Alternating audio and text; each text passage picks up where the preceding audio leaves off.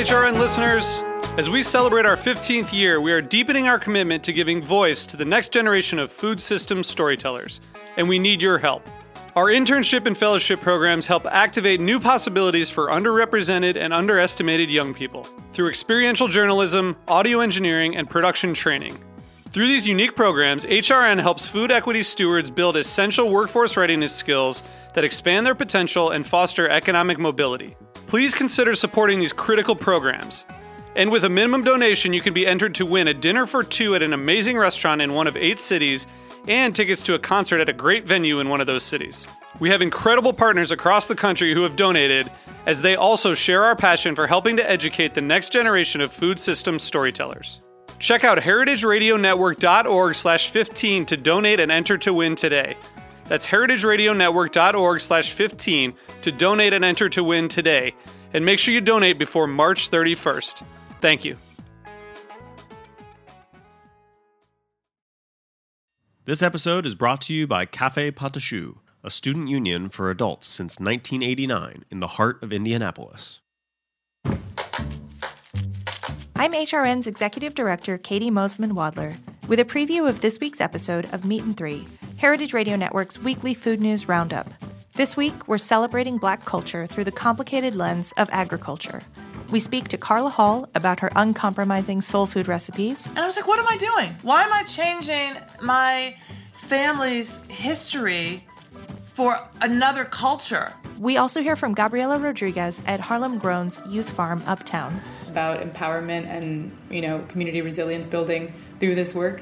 Um, food is kind of just a vehicle. Leah Penniman addresses feeling like an outsider in the farming community.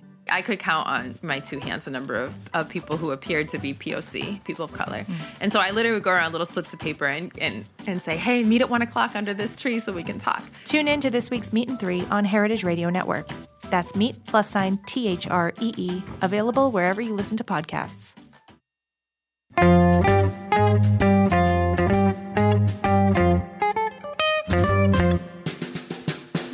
And welcome to Cooking Issues. This is Dave Arnold, your host of Cooking Issues, coming to you live on the Heritage Radio Network every Tuesday from pretty dang close, actually. And we were here. It took a while to start up, but we were kind of here, you know, from Roberta's Pizzeria in Bushwick, Brooklyn. Joined as usual, not by the guests who are eating pizza, because yesterday, Nastassia the Hammer Lopez, what happened? They had a staff party, and anytime anyone has a party in Brooklyn, they can't work the next day. Brooklyn, I love you, Brooklyn, right? But you are the Portland of New York City. Mm-hmm. You know what I mean? Mm-hmm. You can only tolerate so much work at a time. only so much work at one time. You know who is working? We got Matt in the booth. How you doing? I'm working. I Yeah. wasn't allowed to come to the staff party. I'm Oh. not a real staff. Wow. Wait, for real? Oh, I don't know. I didn't ask. Somebody's using a circular saw though, Uh, yeah. Oh, yeah. Liam's here. He's Mm. fixing stuff. Fixing the crap that they broke yesterday. Probably.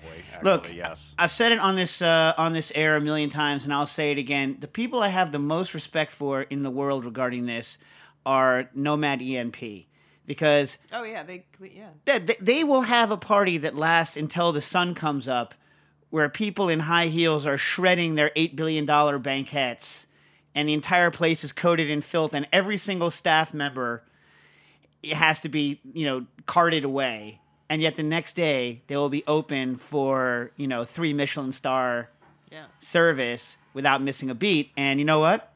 That's ball that takes balls. Yeah, that Very impressive. That's impressive, Yes. right? That is something to be to be uh, uh, proud of. Yeah. Not that you should overindulge, but it's still the fact that they are willing to have fun and then do their freaking job Yeah. the next day. Not love you, Roberta's. I'm not saying anything negative. Matt, am I saying anything negative? No, no, no. He means it with love. All love, all love. I hope the pizza place next door is open. Nastassia is going to call during the break and find out. Because if not, service if not, we're we're- dropping. if not, we're dropping the mic and getting out. You Anyway, get half, you get half a cooking issues. half of cooking issues. The interestingly, the first half instead of usually what you get the second half. Now listen, I I I, I thought I wasn't going to get into this, but I can't help myself. Everything I'm about to say, you should completely ignore because I have no uh, what's the word expertise in in this at all. But last week, uh, last week, Kraft Heinz. You familiar with Kraft Heinz?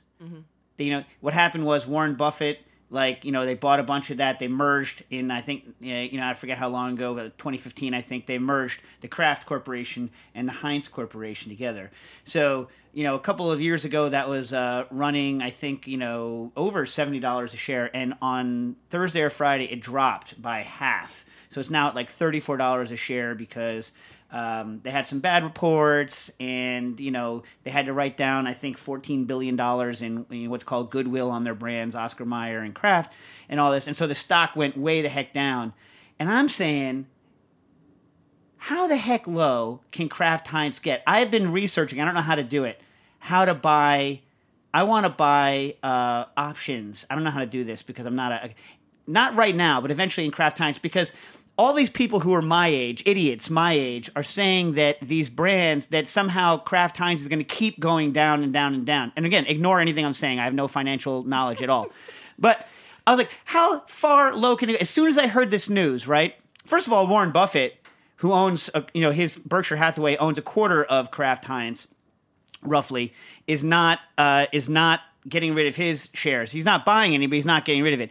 So I walk up to Dax right? Because he was in the other room killing people on Fortnite, which is what he normally does. And I said, because he was off from school, I said, hey, Dax, I said, what's the only brand of ketchup? He goes, Heinz, it's America's favorite ketchup, quoting Wesley Willis, right? And then I looked at their other brands. Nastasi, what do they got there? Capri Sun. I hate Capri Sun. I want Capri Sun to go out of business. oh my it's a God, freak. I like it. I'm sure you do. Kool Aid. Kool Aid, by the way, Kool Aid, interestingly, I, I just researched this recently. Do you know that uh, Drink the Kool Aid, not actually originally from the Jonestown massacre, and in fact, in Jonestown, they did have some Kool Aid on site, but primarily they drank grape flavored Flavor Aid. Flavor Aid. So they cheap. They couldn't even go afford the real Kool Aid. They used grape Flavor Aid, although some people have said that in photos of uh, unopened packets, there was actually also Kool Aid there as well. But they were drinking primarily Flavor Aid. And originally, Drink the Kool Aid comes from the electric Kool Aid acid test, where these people, it was a book by who? Uh, Was it Tom Wolfe? I don't I remember. Yeah, who they were driving around in a bus and they would spike, uh, they would spike the Kool Aid, and they say don't drink the Kool Aid because it's you know full of acid. Anyways, uh, what else they got there? Ore-Ida. All right. uh, I mean, come on, name a tater tot brand, Matt. I I can't even name the one you just said. oh, what is wow, it? Really? Or you can't. Ore-Ida. Ore-Ida. Ore-Ida. Oh yeah, I, I know about that. I mean, if you had to name a brand of processed potatoes, I don't think I could though. what? How old are you? Uh, thirty-two. See, this is the thing, right? So what they said, what the, the idiots my age are saying is millennials, millen- like that the brand is not like long term good because millennials aren't buying these things and moving away from processed foods and to more, towards more natural stuff. Maybe, but like there's only so many of you out there, Matt. Like, True. I, like I am raising two people in the generation under you, and you know what they want? Heinz. Heinz, Velveeta. They own Velveeta, people. Cool Whip, Cool Whip, Corn Nuts, Corn Nuts, Bagel Bites. uh, Bagel Oh, Bite. Bagel bites. I was on that train when I was younger. See what I'm saying? It's like, first of all, like these brands are driven by teenagers and below, right? Because they're the ones that are dragging on you like freaking, you know, like like kettlebells at a gym, being like, buy the buy the Ore-Ida, buy the Velveeta. You know what I mean? Yeah, silly me. I thought the parents were in control, but you're telling me no. Yeah. They own planters freaking nuts, man. Name another brand of peanut. I I can't. That's the only one. Airplane peanuts. Yeah, they also own Lunchables, which I hope burns in hell. Lunchables is a crap product, should never have been invented, and is is hurting food. I I I, I oh, it's good for kids who need a lunch. it's not good for and kids their that need. don't want to make a lunch. Dude, don't make a lunch. Just buy freaking mm. sliced meat. I hate Lunchables. I hate Lunchables. They own Kraft mac and cheese, obviously. Here's another one. They own Philadelphia brand cream cheese. I am pretty sure that the, the even the store brand cream cheese that I buy is actually Philadelphia brand cream cheese under under a different label. Now, because I bought Trader Joe's cream cheese, and Booker was like, "Don't ever buy that again." and and he's not necessarily brand centric, but he's like, "It does not taste as good as as the Philadelphia brand." They own Grey Poupon, which I'm not a fan of because I don't like that kind of mustard very much, and Plasmon cookies. I don't know what those are. Those are the little baby munching cookies. They're like the little like, you know, what I'm talking Plasmon. Anyway, uh, I feel that this brand's not going to go anywhere, so I'm going to wait for it to start creeping up a little bit, and then I'm going to figure out how to buy You can figure out how to do anything. except for I don't care enough about finance to actually like do so it. have somebody else do it. If this was cooking, I would I would be you know, but you got to wait for it to start creeping up a little bit because it could stay in the tubes for a while. They have like How much a, is it right now? 30 it's between 34 and 34.75 right now and the the SEC is the SEC is investigating them right now because they had some accounting um like weirdness with Dave, we should maybe that's the thing that gets us to happy. We should stop talking about this on the air. uh, stop talking about it. but anyway my point is that you know I feel that the, the the things that are being railed against them by the likes of Cramer on C uh you know whatever his first name is you know who's like my age basically whatever crap on him Heinz is America's favorite freaking ketchup that's So any stockbrokers who are listening should call in and they can sell Dave the stock. I don't want the stock. I want I. I, I, I want to some sort of leverage. I want to leverage myself. Here's what I'm going to do, but I have to wait for it to start going back up, and then I buy. I buy like people- three months in the future. I, I buy the right to sell. Time traveling stock stockbrokers call in now. No, no, it's not. No, it's you know, I just whatever. Also, some of their brands are weak. I mean, but come on, people, please. Can't all be winners. If it's cra- they own Cracker Barrel, do they own the Cracker Barrel? Is that related? I don't know. I don't know if they own Cracker Barrel. They don't I mean like I'm not It a says huge. They own Cracker Barrel, but does that mean they own Cracker Barrel restaurants too? a, a own Cracker Barrel cheese, which actually is not for a mass market cheddar. Is sometimes the best cheddar you can oh, get in a Oh, the supermarket. best. It, in the supermarket, in many Yeah, yeah, supermarkets, it's the best cheddar you can get. The very, very aged. Yeah, yeah, yeah, yeah. Yeah. The black The label black- one. Yeah, yeah. They own Oscar Mayer. People aren't like, I wish I was a Kirkland Wiener. They were like arguing that like they were arguing that that like Kirkland, which is the Costco like home brand, already has more sales than Kraft Heinz, which is true. But also Kirkland makes feminine napkins, which Kraft Heinz does not, as far as I know. In other words, they're a more diversified brand. They make everything for Costco. You know what I mean? Is that what they're what are they called? Is that what they're called? What are they called? In the seventies. Oh, well, guess when I was born? Ding ding. All right, let me do some questions and then we'll get. Oh, by the way, well, I'll talk about France. The reason we didn't have a show last week was I was I was in France, which was nice, but we can talk about it later. I should answer some questions. Ah, hello, Dave and Nastassia. This is from Alex in New York. Have two questions. I bought a quarter liter iSi Whipper. Now listen, quarter liter, people. Normally, all the recipes I have are for half liter. I also use uh, full liter, and we're talking about is the whipped cream makers here, which we, you know you use for not just for whipped cream, but for a rapid infusion, or if you're a believer in that kind of late '90s, early 2000 things, espumas, espumas. What a gross word, right? So gross. Espuma. Hello. For those of you that don't have Spanish as your native language, just use foam. Just use foam. I think thankfully that's over, right? When was the last time you, saw someone? did you see uh, Jose Andres on the Oscars? No, I didn't watch the Oscars because I don't care. Did you watch it? Mm-hmm. What? Did, why was he on the Oscars? I don't know. Was he in a movie? No, I don't know. Why I was on. I heard that. Uh, I heard that Bradley Cooper uh, did a good singing job yeah, with the he Lady did. Gaga. He did really. Yeah, it was good. I heard he sang all of his stuff in his in, in the Yeah. movie. Yeah. Yeah. I know you're a huge fan of the Lady Yeah. Gaga. I like. Yeah, they're both great. Are but they? people were so upset that they got all almost kissy, Who cares? and his wife girlfriend was in the audience. Wow, that doesn't matter to me at all. I mean, seriously, I'm trying to imagine something that matters less to me, like the the relationship status of Bradley Cooper and his supermodel wife slash girlfriend or whatever she is in relation to him performing on stage with Lady Gaga. Is I'm trying to imagine something less interesting to me. Meghan Markle. That's less interesting to me. Megan. Megan, whatever. That is less interesting. And her with her relationship or not With with, the uh, queen.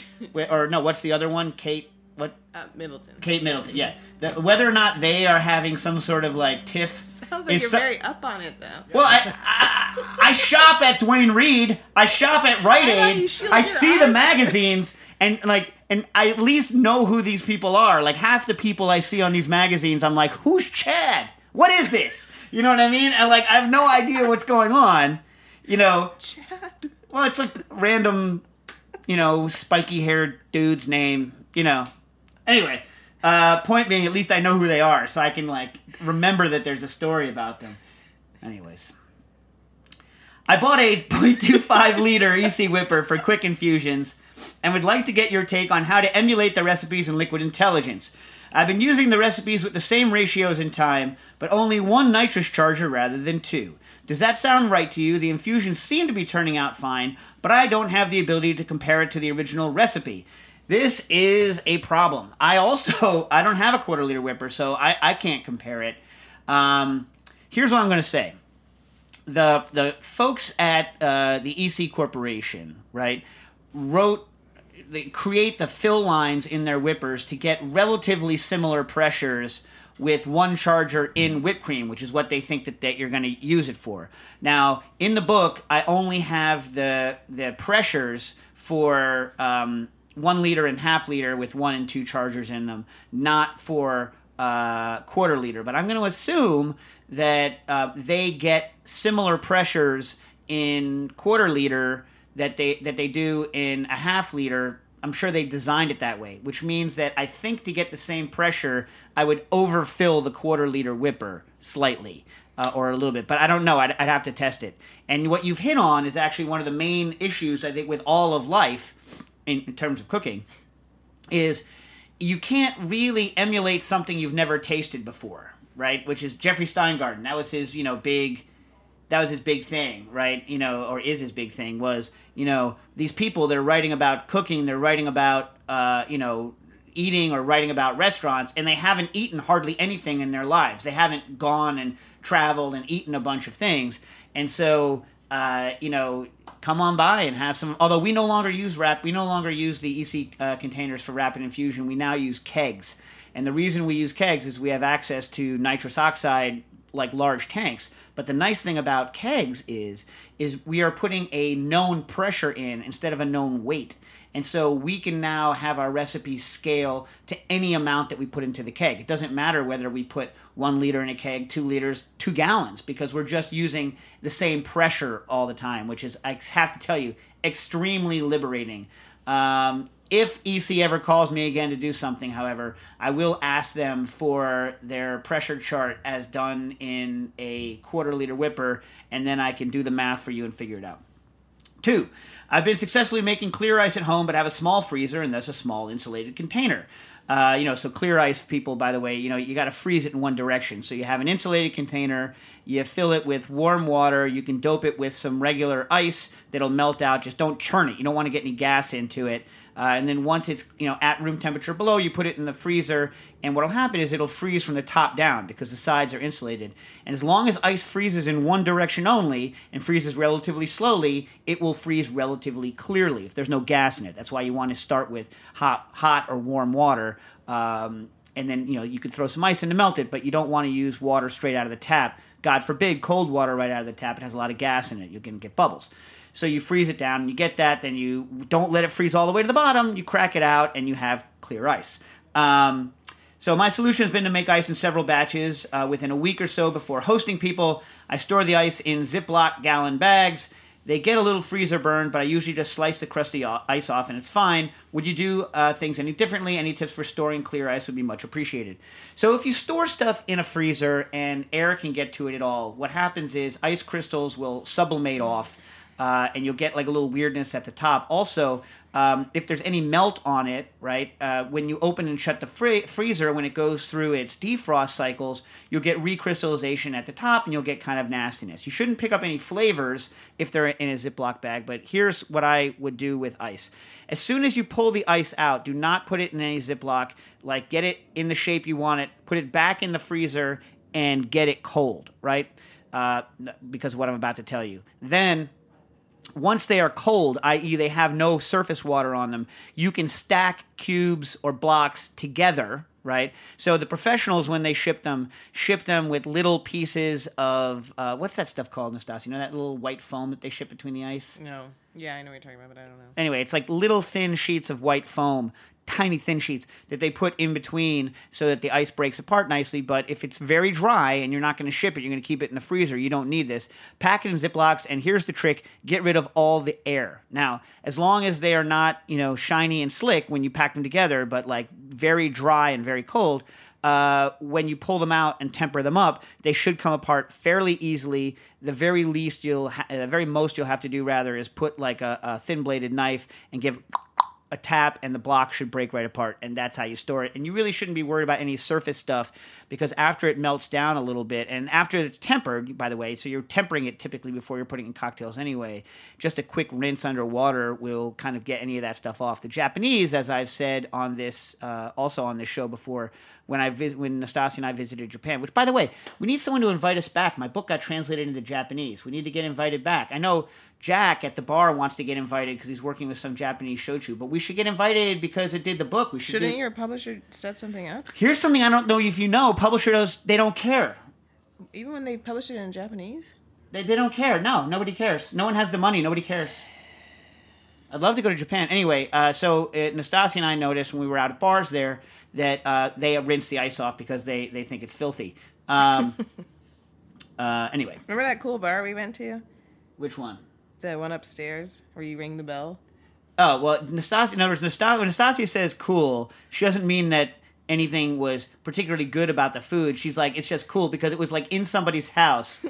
It was like we were the only white people. Uh, y- yes. Well, we're the only Non-Japanese. non-Japanese people there. So like we walk in, and it's like Wild West when the when the outsider steps into the saloon. Plus, you and I were just walking, and Mark was really upset because you and I were like, "Well, let's just see what we can find." Did he end up going with us? Yeah, Yeah. but he's so, so the three of us, three of us walk into this place, which is clearly like a place for regulars. yes. and conversation stopped dead. And we and like we just looked at them, and I think we just kind of shrugged, and they pointed, and we walked upstairs, and we had like we were in. I think it was this person's house. We were. I think we walked into someone's house who was having a dinner party, and they they took us upstairs and sat us in like this like inside outside kind of upstairs porch. yeah. And they And- gave us a bell. They, yeah, they gave us a bell, and then we would ring it, and they would just bring us stuff to drink. That is Nastassia's dream kind of experience because it doesn't involve any communication. You're a little bit kind of off your center. You know what I mean? We could never find it. I don't even know where that was. It was in Tokyo somewhere. It was near where it was near the um, Raw chicken place. Yeah, it was near the raw chicken place. Uh, anyway, so uh, that's that question. Let me see. It's okay. Oh, Sam, who uh, was asking about the Pharos, which is the coffee grinder, uh, and asked me if I could modify the CAD drawings. Smartly realized I was probably never going to get around to it, and said, "I used your old CAD drawings and modified the pieces where the drill works. Great, thanks, Sam." I will say this. I, uh, Sam, there's also in the- Sorry, this is deep for those of you that don't know what the hell I'm talking about, which is hundred percent of you, except for Sam. There, uh, I also I think was able to take out some of the cross brace pieces so that the beans could flow easier, uh, and so you can adjust things better. Anyway, Sam will know what that means. No one else will. um, Whatever. Um, this is in from Colin Gonzalez from Los Angeles, who said, Please try and be on time so we can enjoy mo- more full length episodes. This doesn't happen as much in the old episodes. Well, listen, Colin, I was always late, just not nearly as late as I have been. So I'm now on my original, like, four to five minute late kind of kind of a situation. Nastassia. Nastassia here always. I don't know if you know this, people. Nastassia always has something to say. Negative. You know what I mean? About you. That's not true. Who do you have? I something- want you to be on time. Mm-hmm. I want you to. Be. Stasia is normally on time. Yeah. Oh, oh, oh, I see. Yes. Uh, I was cooking with a friend recently who has spent some time staging, uh, staging nice restaurants in New York for fun. We were uh, cooking up a steak, and he was leading the charge since he's the guy with professional experience now.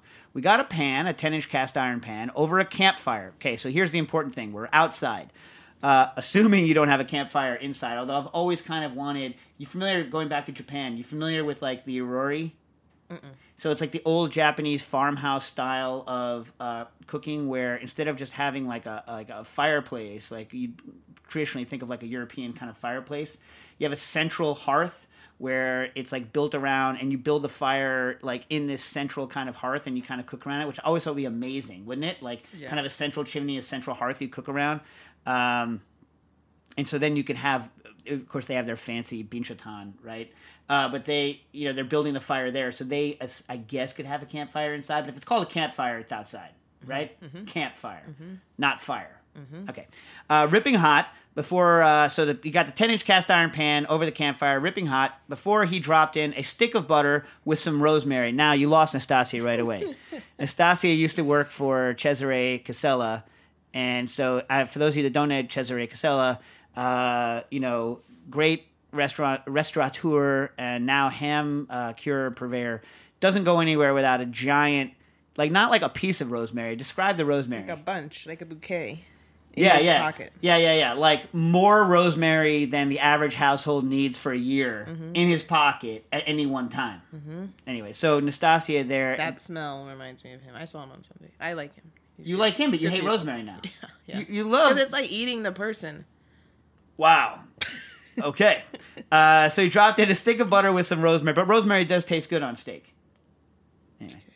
Uh, melted it down and then added the steak to sear. This was interesting to me because when I make steaks, I generally put down enough neutral oil to cover the bottom of the pan or simply coat the steak in the oil. I'll drop in a knob of butter for basting at the end. Knob. Nastassia had a knob face on. Do you like that word for the, for what that is? Uh, I like calling people a knob. You know what I mean? In what kind of situation? Is a person a knob? Uh, it's usually a dude, right? and usually it's prefaced with effing, effing knob. You know what I mean? It's just like it's just like I guess it's kind of like an '80s '90s thing, right? But it's Where they mess up something? uh no, Definitely doing something dumb.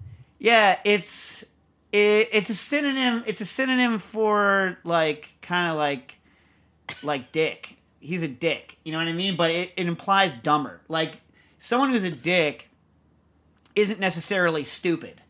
Okay. You know what I mean? Yeah. Like a knob is kind of like he's a dick, but also kind of dumb in my mind. What do you think, Matt? I mean, that sounds pretty right on to me. Although I don't use the word often. Yeah. Well, you should. I should. I'm gonna bring it back Yeah. into my lexicon. No offense to the Knob Creek Corporation. Totally different. Uh, but I definitely don't think of doorknob. No. Knob of butter is a thing, though. Oh, okay. But you would say, what would you say? You'd say like pat. Pat. You know why? Because you're used to getting your butter, as most of us are, in stick format. Mm-hmm. Knob people are used to kind of blocks of butter Mm. that you would take like like a chunk off of. I see. I would say chunk, but like I have certain things that I always say. Like I, I use chunk too often, and I use bucket to mean anything that holds anything. Bucket. And uh, my kids, my kids are like, "Why do you call everything buckets, Dad?" I was like, uh, "You know what I'm talking about, so just do it." You know what I mean? That's the thing. Like if if someone knows what you're talking about, just do it. Just do it. Anyway. Uh, okay, so a whole stick of butter seemed ex- uh, okay. A whole stick of butter seemed like an excess pool of fat. So much so that I was curious about whether it is even a sear. Now listen, I'm gonna finish. I'm gonna finish your question, but I will say this: you can sear in a deep fry. In fact, like deep frying is some of the best crust per unit time. So I like to think of things in crust per unit time, right? And deep frying in not new oil, not new oil, like slightly old oil. And the reason is is that when you're when you're frying with very very new oil, the oil uh, is so hydrophobic that it can't actually make good contact with the outside of your of your product of your eh, batter if it's batter or, or, or your steak if it's steak and so you actually want the oil to break down a little bit so that it's so that it has some kind of free fatty acids some polar component because it allows it to wallop your food even faster at those at those high temperatures. Um, so like deep frying makes a very good very fast uh, sear. Now the problem with deep frying is deep frying hits your meat from all directions, and so um, it can tend to overcook faster because it's driving temperature in from every direction. Whereas a normal searing situation, the top side of your of your product is cooling off, and the bottom side is, is heating up, and you kind of can alternate. Anyway, uh, so I was curious about whether that was even a sear. I also didn't like the result as much. The crust was weak. Whenever we ever hear someone say, "What?" Head elf. Yeah, we were thinking we were like the tenor section was weak. Also, the other one is uh, it was is the uh, Glengarry Glen Ross. Right. The crust is weak. You are, weak. Saw Alec Baldwin on the airplane back Yeah, from. yeah, and you didn't have the balls to talk to him. Yo, listen. Uh, we connected from Paris to Detroit, Detroit back My to LaGuardia. Phil it's Bravo it's eh, it's snowing like a weasel. Why did you do that? I wasn't paying for the tickets. So, uh, and I was flying first class. I was I got free first class tickets to Paris. Well, I would have said no. No. Anyway, so like I'm on like uh, I'm on the thing, and uh, you know Alec Baldwin Did gets on the look plane. down when you were passing over New York? You're like, Uh, I wasn't. I wasn't on the on the on the window. Dax had the window. So anyway, oh, you mean when I was flying over Paris? Yeah, yeah. So, so anyway, so yeah, he got on the plane, and Alec Baldwin is Nastassia's not so secret crush. no, I Uh, don't have a physical crush on him. I just like I Oh, your mom wants you to marry him. no, no, I, he's not a crush. I just like him as a person.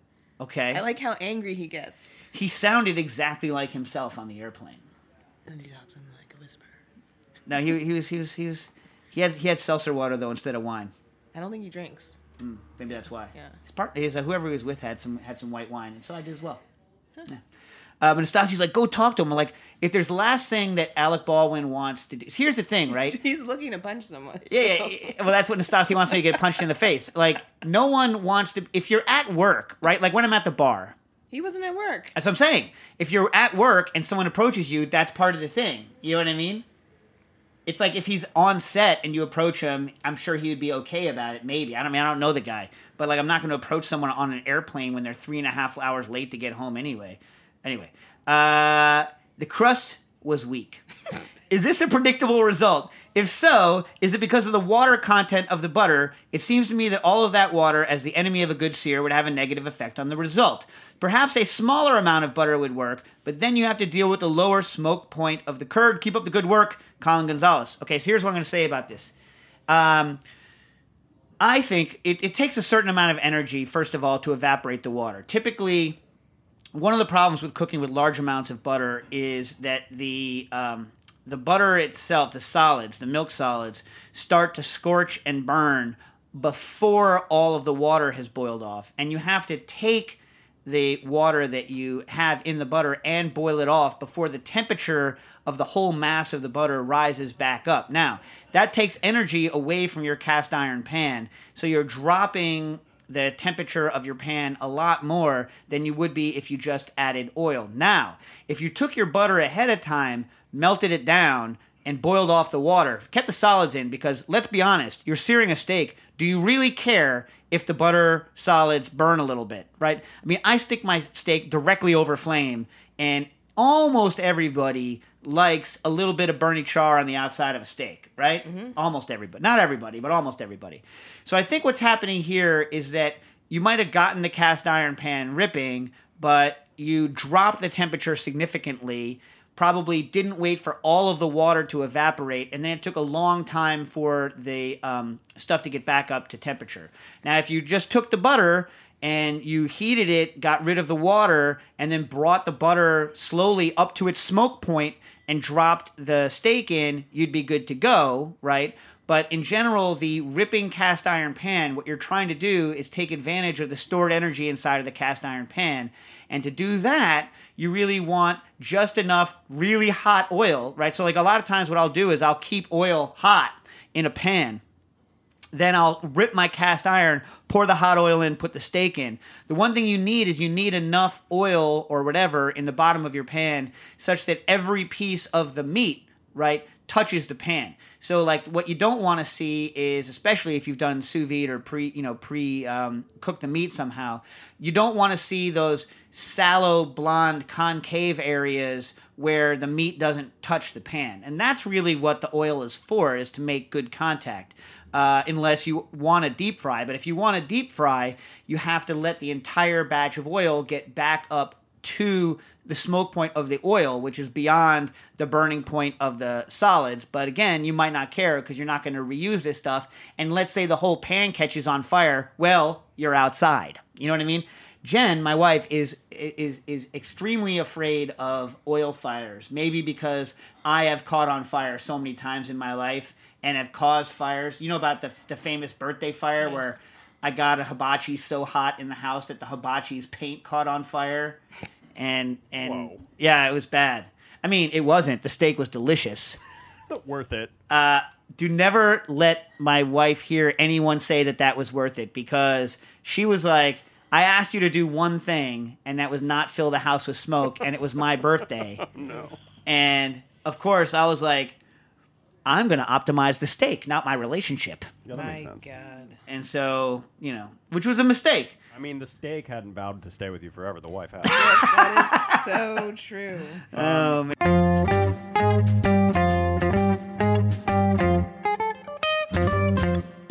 This episode is brought to you by Cafe Patachou. Long described as a student union for adults, Cafe Patachou is an award winning cafe serving world class breakfast and lunch in the heart of Indianapolis.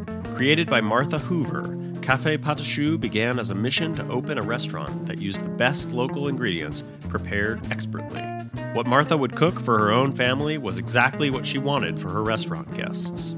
Cafe Patachou has since grown into a restaurant group and the Patachou Foundation. And while Martha is no longer in the kitchen whisking three eggs per omelet anymore, she is still spreading her passion for premium local ingredients, now in several concepts and locations. Learn more at patachouinc.com. That's P A T A C H O U.com. Are you enjoying this podcast? Heritage Radio Network has plenty more.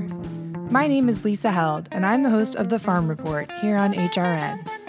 The Farm Report is a show about the people, processes, and policies that shape how food is produced today. Expect from the field insights as guests explore how producing fresh, delicious food relates to environmental and community sustainability, justice, and better health. You can find the Farm Report wherever you listen to podcasts and on heritageradionetwork.org. oh, caller. Caller, you're on the air. Hey, this is uh, Quinn from Canada again. How you doing, Quinn? What's up? I'm good. I'm good. I had a question about um, mixing fats to achieve a certain texture. Okay.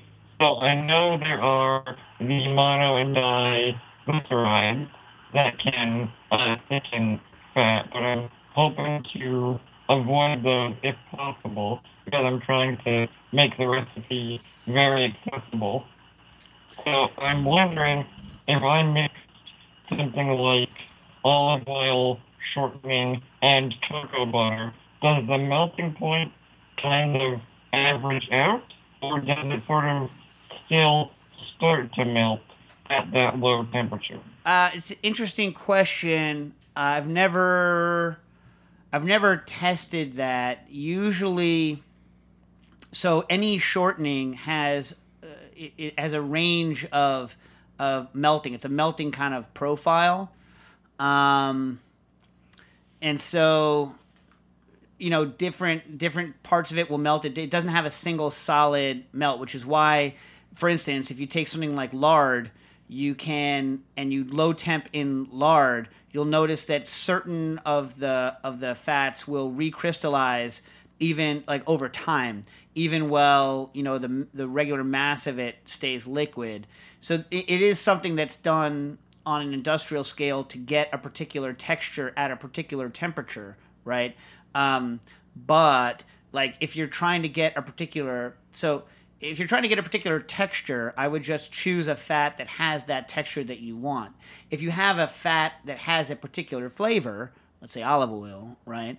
Then I think adding enough of something that is solid to make it more solid is going to kind of drastically affect the flavor of the of the oil. You know, I mean like you can even see like if you make a one to one if you make a one to one like olive oil butter, which people do all the time, right? It will re-solidify ish, uh, but it never has the kind of the nice well because butter's an emulsion, so it's not a good it's not a good uh, what's it called? It's not a good uh, example, but it's not it's not kind of the same. But you, you see it works. I mean, it depends on what kind of result you're trying to achieve. I have used the mono and diglycerides before. I don't particularly like it because you have to add a lot of it to get it to thicken. There is something else, and for some reason it escapes me. Someone on the chat room hopefully might know about it. There's another th- compound that's relatively available, probably from Modernist Pantry, um, that people use to um, to thicken thicken oils up. But in general, like what what exactly are you trying to achieve? Well, I'm basically trying to make kind of a vegan butter block for pastry that contains at least a little bit of olive oil. Right. So when you're mimicking butter for pastry, you got to remember butter does a bunch of things in pastry, right? So some of the things that that you you know use butter for requires the fact that butter is an emulsion, and some of the things don't, right? So if you're using uh, a substitute, a fat substitute in pastry, you have to be sure that, like for instance, in, in puff paste or in, in you know in anything where the water content is important, you want to make sure that you know you kind of uh, mimic that. I did something a little bit in reverse, similar with the Spinzall, where I took a multi-component fat and fractioned it by melting point so that I could get a firmer, for instance, chicken fat, so that I could do a, a chicken fat pie crust, and so that I could um, do a non-hydrogenated lard pie crust, you know, with regular lard, which is kind of difficult because the lard if you render lard from the proper it's easy if you have the right kind of lard but in general you the lard that you can buy or make you're not using the right kind of fat and so it has a kind of a lower melting point and because it has a lower melting point it's difficult to use in things like biscuits or in things like pie crusts which is why people buy hydrogenated lard but hydrogenated lard is by and large garbage uh, and some people don't like to use hydrogenated products in any way so you can fraction it out. But as for making uh, butter into something you can use in pastry e- I have to find someone who I'm sure someone has thought about this. Um, I don't have any good ideas. I mean, you can use mono and diglycerides, but you're going to have to use like percentages of it to get it thick, and it's still not going to be exactly like butter. You could also you know, emulsify water into it. I mean, people do this sort of thing, but I don't think it's. I've never seen something that I like as much as butter. But olive oil pastries are delicious. Remember, you ever have that olive oil? Uh, Yeah, it was good. yeah. Anyway, I hope this is helpful. Yeah, uh, and I think um, lost he, him? he checked out right at the end there. Alright, cool. um, there's a couple, no input on that from the chat, but there's a question from the chat. All right, what do you got? Uh, two. Few episodes ago, you were talking pizza, and Dave was talking about neonato. Yeah, neonata. I just made that. What day is it? Tuesday. I made that again on Sunday. Okay, there we go. Um, can he direct me on where I can find it and what exactly it is? Where where where does this person live? Mm, we'll see if he answers. You Right. want to go to question number two? No, I'll just do this. Neonata is it's these tiny fish. I believe it's Calabrian. It's these tiny, tiny, tiny, tiny fish in like a spicy Calabrian chili oil, and stuff is amazing. I love it. And so we get it from a place called Coluccio Brothers, C O L C O L I. uh, sorry, C O L U C C I Coluccio. Coluccio. Uh, and it's neonata as in newly born, N E uh, neo N E O N A T A, not as Dax calls it, neo Nazis, which you do not want. You do not want neo Nazis on your pizza. Uh, so it's neonata, not neonatal, and obviously it stands for kind of newborn. Uh, and I did, uh, I made the pizza again, and it was delicious. So the neonata pizza, for those of you that don't know, you make the dough, no sauce, just neonata. Uh, and then again, because I am not, you know, I don't need to bend to traditional Italian rules on anything, uh, I put Parmigiano cheese on it and then a little bit of mozzarella. Then you cook that sucker up and then you put fried eggs on top. Damn, is that good? And I had some country ham, so I was draping some country ham over it as well and eating the hell out of it. And it was good. Now, the reason that you don't typically find, and I think I said this on the air before, it, this is my opinion, that you don't find uh, cheese on fish based things in many Italian recipes is simply because fish based dishes were fast day dishes. Either not just Lent, but many fast days, Fridays, uh, Christmas Eve, whatever. So a, lo- a lot of fish recipes were designed to be eaten on days when you wouldn't have meat, dairy, or eggs uh, in in Italians. But whatever. Uh, so what was the second question? Um, first of all, these are from Kyle. He says, "Damn, yeah, I'm stealing that." And he is from Connecticut now in Savannah, Georgia. And he was asking you to explain why bromated flour is so bad. and why we're one of the few countries that haven't outlawed it. Uh, geez, I'm not up on why it's bad for you. I mean, it's used to bleach the stuff out, right? And that's what it's for. I don't know. I- I'll research it.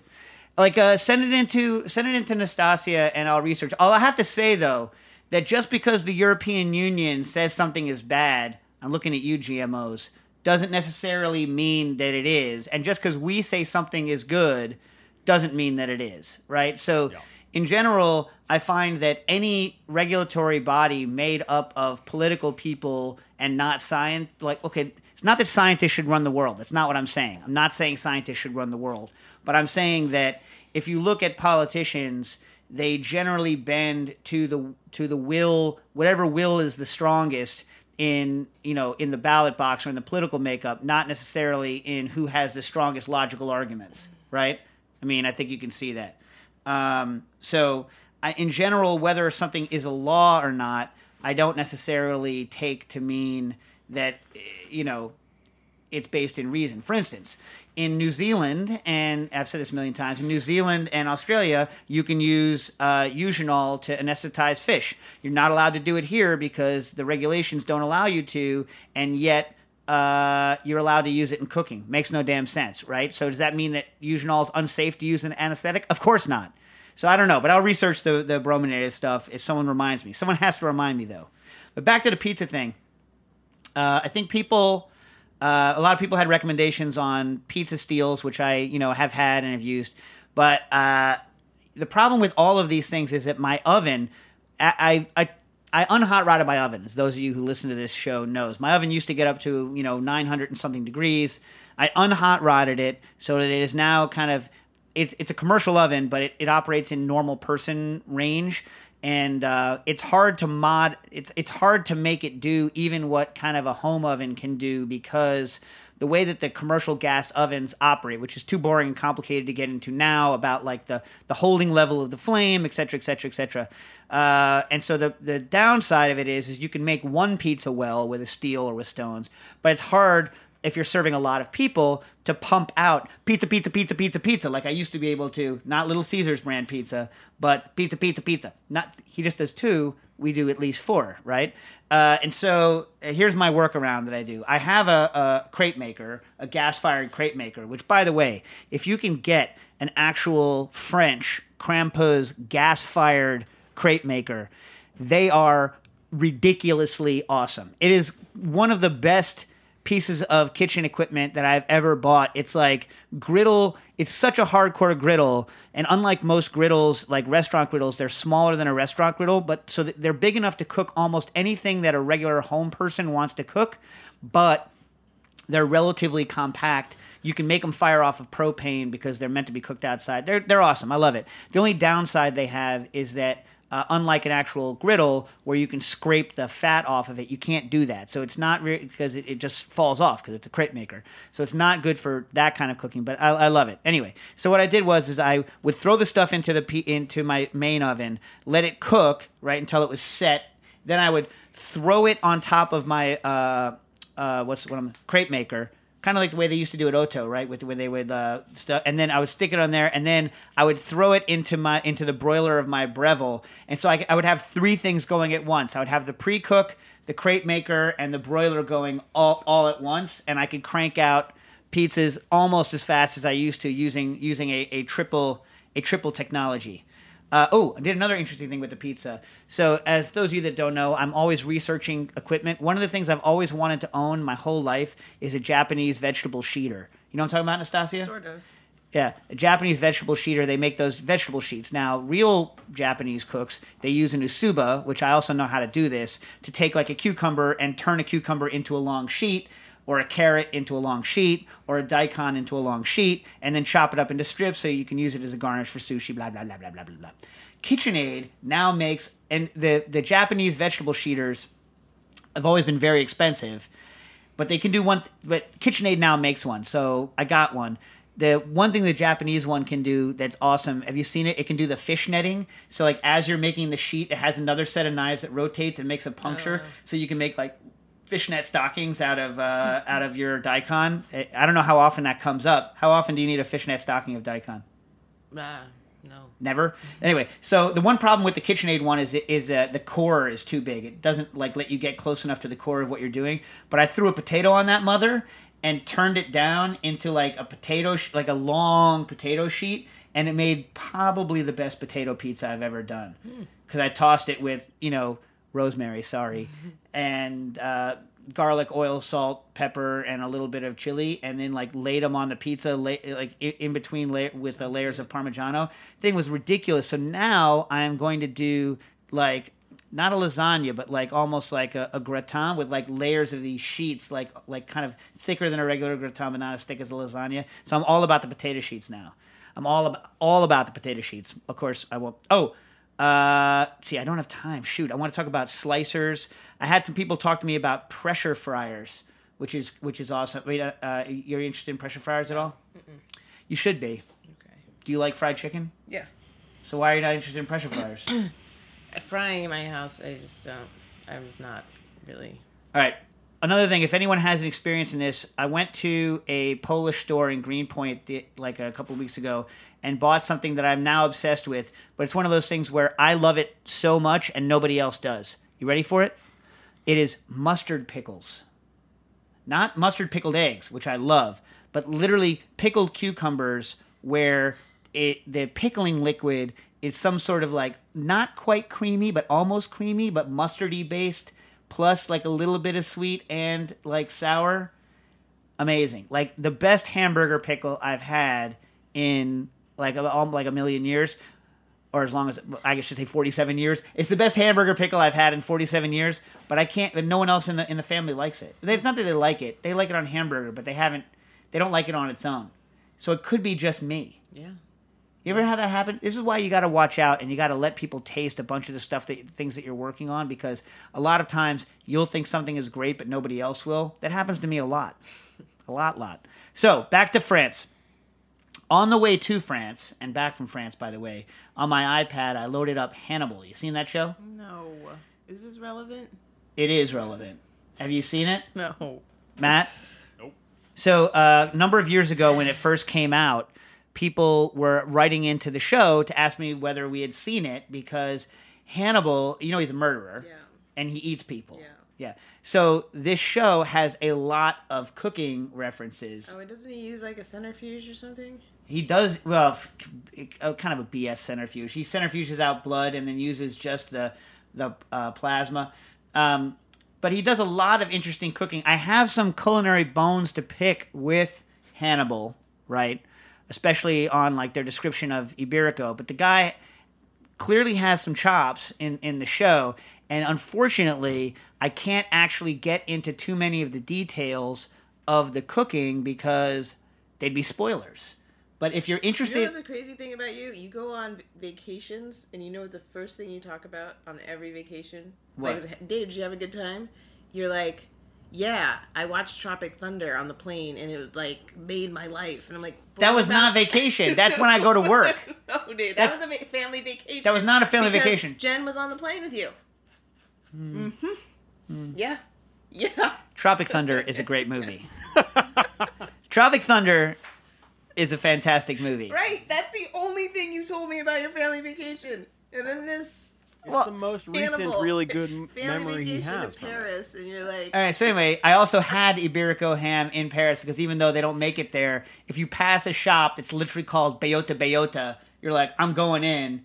And of course, I had some delicious stuff there. Uh, so, in non what I watched on the plane related stuff, Nastassia.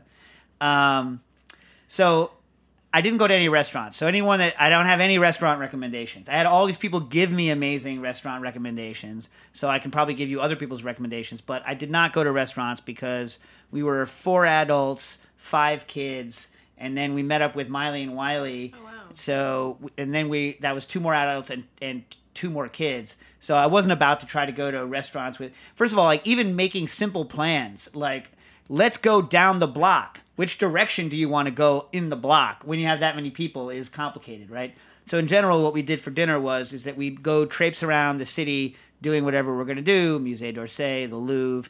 By the way, the Louvre, Musée d'Orsay is so much nicer as a museum than the Louvre. You've been to these museums? long time ago. the d'Orsay is amazing museum. The Louvre, I mean, they have great stuff. Like from a food perspective, I saw the Arcimboldo pictures where you know the Four Seasons, where the faces are made of veg and fruit. But there's so many people crammed around all of the work that you're like, hey, you know what I mean? Like, like everyone who goes that I know, like Wiley also, everyone goes takes pictures of people looking at the Mona Lisa because a who really cares about the Mona Lisa? But you have to drag your freaking kids to it. You show up at this museum and you're like, okay, kids, we have to see the Mona Lisa, we have to see the Venus de Milo, we have to see the Winged Victory. I mean, do they really care? It's just so they can say that they've seen it. Mm-hmm. Whereas the d'Orsay is an amazing like museum experience. Anyway, so we would go do whatever we're going to do. Went to Versailles, which is awesome. Oh my god! So we went to Versailles. We're eating this picnic lunch, and the, the kids start feeding these ducks. Oh, and I'm like, kids, don't feed the freaking ducks. And then a freaking swan shows up, and I'm like, if you feed, and I was with some little kids. I was like, if you feed that swan, that swan will come over and rip your face off. I was like that, and I, I'd freak the kind of kids out, but I kind of should. And the swan was super aggressive about trying to get a hold of our bread products. Swans hate them. Anyway, so uh, so first thing we did was we went to the catacombs, and then I went to one of my favorite cheese uh, shops, Quatrehomme, and picked up for the very first night a big thing of Vacherin Mont d'Or, which is one of my favorite cheeses. Love it. It wasn't the best one, I have to say. But every day, all we did was go out and get cheeses. The problem is, is that Parisians, not that they're lazy, but they don't seem to like to have their stores open on Sundays and Mondays. It's like most of the finest cheese and meat shops were not open on Sundays and Mondays. So of the four days I was there, two days everything was shut, and the last day um, we spent most of the day at Versailles, but I did get to hit some amazing places. I went to my on the last day my favorite one of my favorite cheese shops in the world, Bartholomew, which is uh, like right off of uh, Rue de Bac uh, stop in in Paris, which is close. We stayed in a fantastic place in the sixth, right near the Luxembourg Garden. Amazing, a lot of good food, uh, you know, food places around there. Uh, so I walked in and had one of the best Mont d'Ors. They're apparently and spelled Bartholomew with like a Y in English. But Barthélémy, they're supposed it's a little jewel of a cheese shop where it's like all kind of old like wood and tile and like it's like cool and it's just like like a little almost like a shoebox at the side of the wall an expensive freaking shoebox and they do their like uh, like affinage downstairs and they're famously kind of not very cool to people but we I was like almost closed. We had just gotten back from Versailles. Our train was delayed. I run off the train with my cousin Nathan. We run we run over there. I run in. I'm like, Mont d'Or, and they give me. I was like, I was like, is that one ready for tonight? You know, I'm doing my basic, my my you know my hacked up awful French at this lady, and she's like, yes. Yeah, yeah, it's like towards the end of the season, but this is the best one in Paris right now. I'm like, okay, I take it. I'm like, that tete de moine. And like, they have a, you know, tete is that cheese that you put on a girolle and you turn into the flowers. And Barthélémy, one of the things they do, Barthélémy, what they do is they is they they pre-girolle it and then they make the flowers for you, so you don't have to have a girolle And they package it and they give it to you. So I got one of those, and I was talking to Nate Turns out she speaks English because I'm talking to my cousin Nathan in English about the girolle, and she's like, so she started to take a, a shine to me uh, you know, even though apparently she's not supposed to, but maybe because I was so aggressive about what cheeses I wanted. And uh, they have an electric girolle. She's like, it's not so difficult for us to do the girolle work because we have an electric girolle downstairs. And she showed me her little affinage space downstairs, which was cool. And then recommended some hyper age. I think she said three year three year old Conte, which was like the best Conte I've ever had. And that same day we went to Gilles Verot, which is the famous uh, charcuterie place. And again, I was a little bit aggro, which apparently worked because they were extremely nice to me. In the charcuterie place, I was getting all sorts of, you know, Lyonnaise uh, intestine-based sausage, not the outside, whole sausage made of intestine, and just some fantastic charcuterie there. Um, also, I found a cheese shop that I had never been to. So I've been to, you know, been to Barthélémy before, been to Quatrehomme before, uh, both run by women.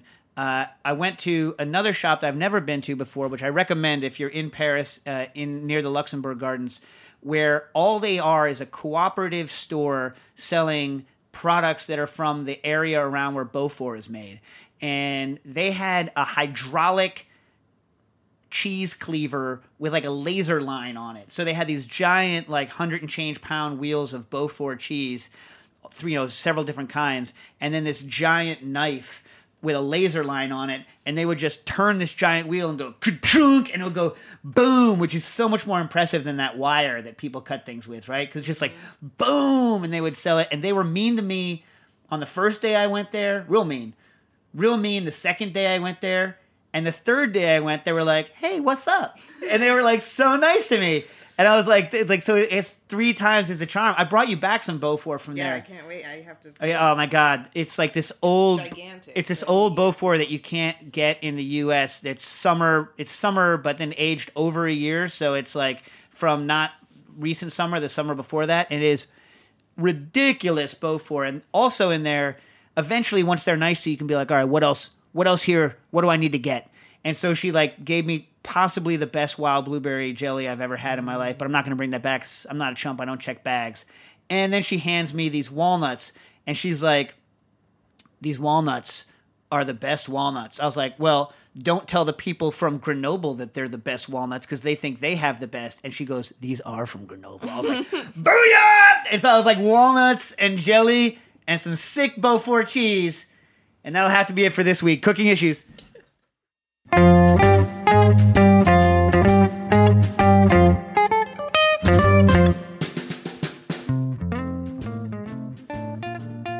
for listening to Heritage Radio Network, food radio supported by you. For our freshest content and to learn more about our 10 year anniversary celebration happening all year long, subscribe to our newsletter. Enter your email at the bottom of our website, heritageradionetwork.org.